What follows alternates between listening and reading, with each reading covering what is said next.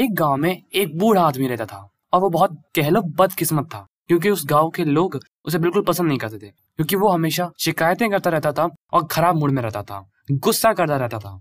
जैसे टाइम बीता गया, उसके वर्ड्स और भी कड़वे होते गए। अब वो और खराब मूड में रहने लगा। इसी वजह से लोग अब उसे बिल्कुल पसंद नहीं करते थे। वो उसे हमेशा अवॉइड करते थे और ये समझते थे कि अगर उनके पास जाएँगे तो बदकिस्मती उनका पीछा करेगी। वो बदकिस्मत हो जाएँगे।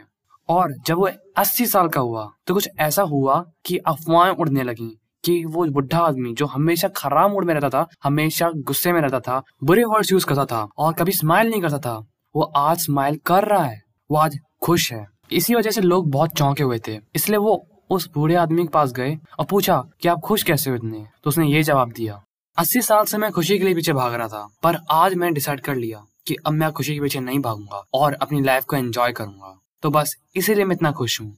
तो यहीं से होती है कहानी खत्म and the moral of the story is कि हमारे लाइफ में कोई ना कोई चीज़ होती है, कोई डिज़ायर होता है, कोई गोल होता है, जो हम पाना चाहते हैं।